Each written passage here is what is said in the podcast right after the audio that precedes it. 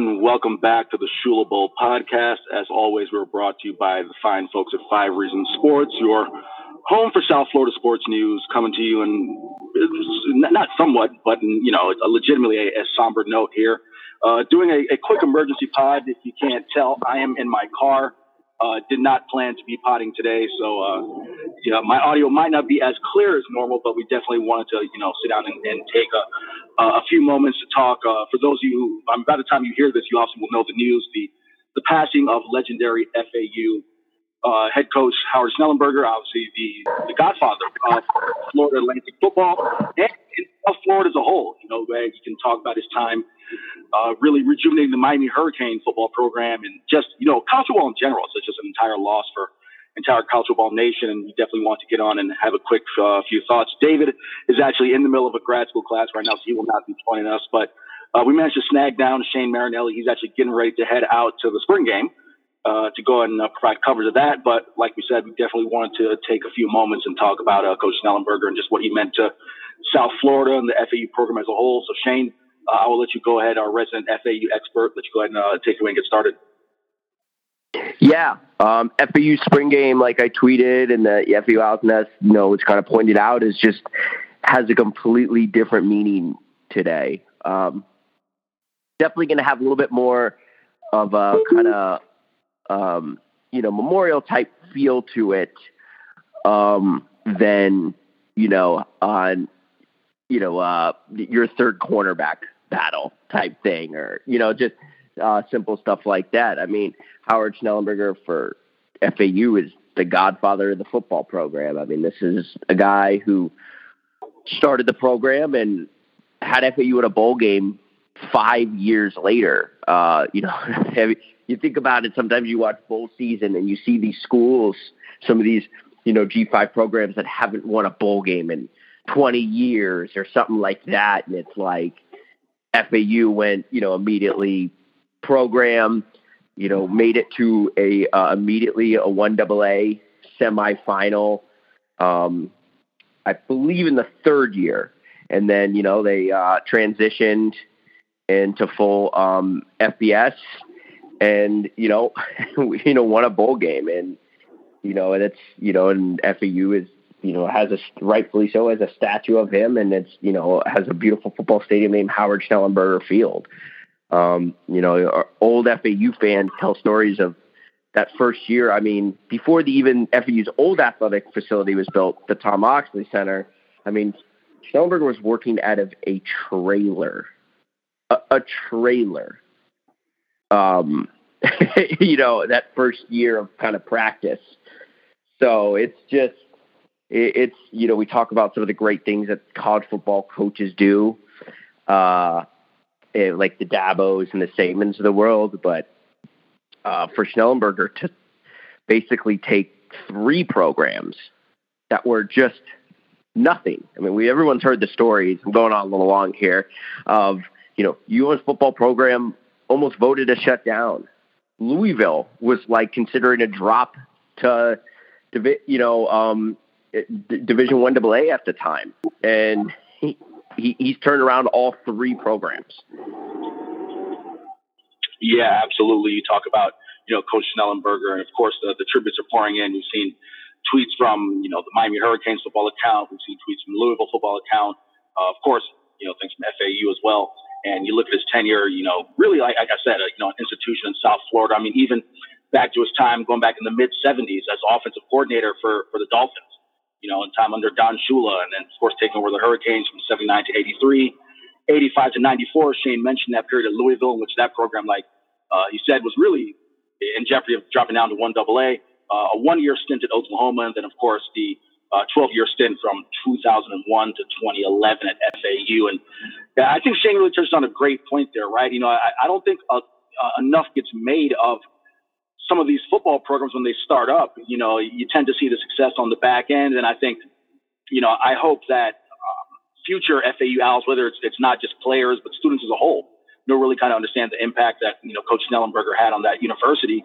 You look at the stadium now, and Shane, really quick, you know, before I ramble on, uh, my first memory, first real memory of FAU football has got to be, you know, 2004, 2005 ish. I may have mentioned that. You know, I went to the same high school as uh, a couple FAU greats and uh, um, Willie Rose and Chris Bonner. And I remember those guys, you know, taking their visits to, to go look at FAU. And, and I remember, you know, playing football with them and, and getting invited to a, a few camps, things of that nature. And then we found out where FAU played at the time, the old Lockhart Stadium. You know, do you have any, any Lockhart memories? I mean, just for, again, just for FAU fans who, who may be newer and, and, and I, would think most FAU fans would know the history of the program, but just for those who don't, or even those who, you know, may have just gotten to school the past two or three years and don't know the good old days of going to watch football in Broward County.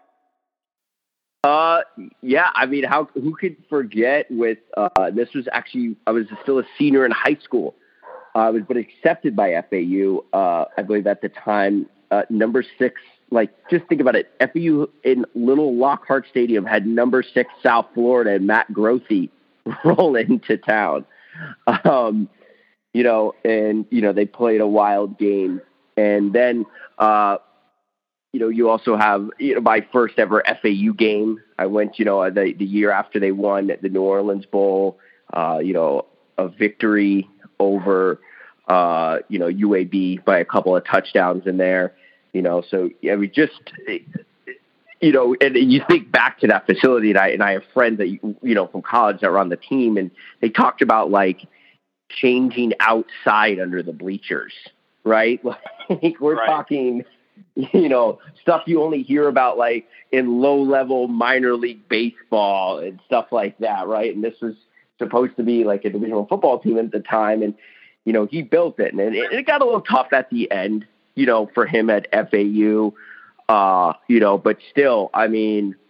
It, it, and, and kind of maybe bring this around to the Shula Bowl podcast, you know, it, it, I think it's maybe one of the one things that kind of step where the two programs have gone, FAU and FIU, is FAU had from the very beginning that established legend, right? I mean, there, every coach after that, FAU, there's always going to be Schnellenberger as part of that pro, as part of this program, right? Like that truly, you know, every fan can look back on and you know the statue will always be there, and I, I think that's kind of why you know FAU has had success now, and just kind of a I'm rambling on with stories here, but like you know, for people that have like met Howard Schnellenberger or been around him, it's just he's the type of person when he walks in a room, you feel him, right? Like there's just sure. there's kind of that aura. Uh, one of the best memorial, one of the best tweets I saw was you know, you see it with coaches today and coach speak and coaches try and be generic as possible and stuff like that. And he was one of the few that truly tried to have kind of this persona, right? Like that, that made it, I get, you know, a lot of the older writers I'm reading their tweets made them in, incredibly fun to cover, right? Like Eric, that's something you could appreciate. I mean, this is a guy who is infamous for his pipe and his suits and the mustache and you know being kind of a man's man right type thing and you, you just don't see that type of stuff from coaches anymore it's it's there's so much of going towards being bland and purposefully you know coach speak and it, Schnellenberger was not that granted it was a different time but he was not that no no Shane you know really quick that that's what I was going to say in terms of, you know, I, I, you know, having not gone to FAU, having any real affiliation with the school, I didn't have an opportunity to meet, you know, Coach Schnellenberger or anything like that. But just from watching old clips, he seemed like a guy who truly, you know, like you mentioned, Shane, just a throwback to a generation when coaches just shot the bleep. You know, they they shot from the hip, and you know, for Coach Schnellenberger, obviously that, you know, being that guy turned into a lot of success it kind of reminds me of the old, you know, John McKay quote, former Bucks coach, when a reporter asked him, you know, in the 70s or, or I believe it was mid 70s when the Bucks were going through a, you know, 20 game losing streak. What do you think about your offensive execution? And he said, I'm in favor of it. You know, like Coach Schnellenberger reminds me of a throwback to that era, as you mentioned. And and another thing that you um, touched on really quick, and I think I'll finish up with this is, um, yeah, his his identity with FAU is something that a lot of football programs who just start out you know, you look back in the past, past 20, 30 years, they don't have that identity, that linchpin, that, you know, godfather like figure who, when you turn back and look and say, that's what our program is known for, regardless of whether it's, you're going to have your ups and downs as a program that's starting out. FAU will always be synonymous in one way or another with Howard Schnellenberger, and, and that's you know goes for the school and the football program. Go ahead, Shane. And Eric, I got to get this in, and I you know I will say though this Howard Schnellenberger's biggest impact on college football, and you know as pointed out in the the U documentaries, was his quote unquote state of Miami recruiting. Right, like he was the first guy to truly be like, okay, we're going to take Tampa, Orlando, I four I four South, right? Uh, and before anybody was truly doing that, when it was people was realized, and it's like now you, you you you watch a college football Saturday and you see eh, you watch a game whether you're watching Michael Penix at Indiana or some receiver tear it up at Syracuse or you know Michigan or eh, eh, you know, eh, schools all around throughout the SEC and the ACC, and it's like, oh, South Florida, South Florida, Orlando, Tampa, you know, Palm Beach.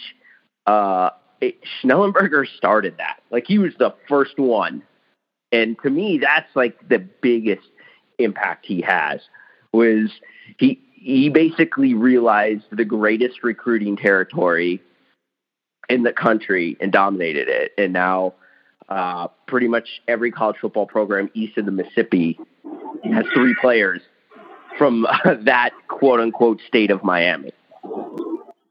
That's that's a great point, Shane. And, and, one thing, you know, like I said, I keep saying one last thing, but uh, you keep making these points. I think it's worth noting.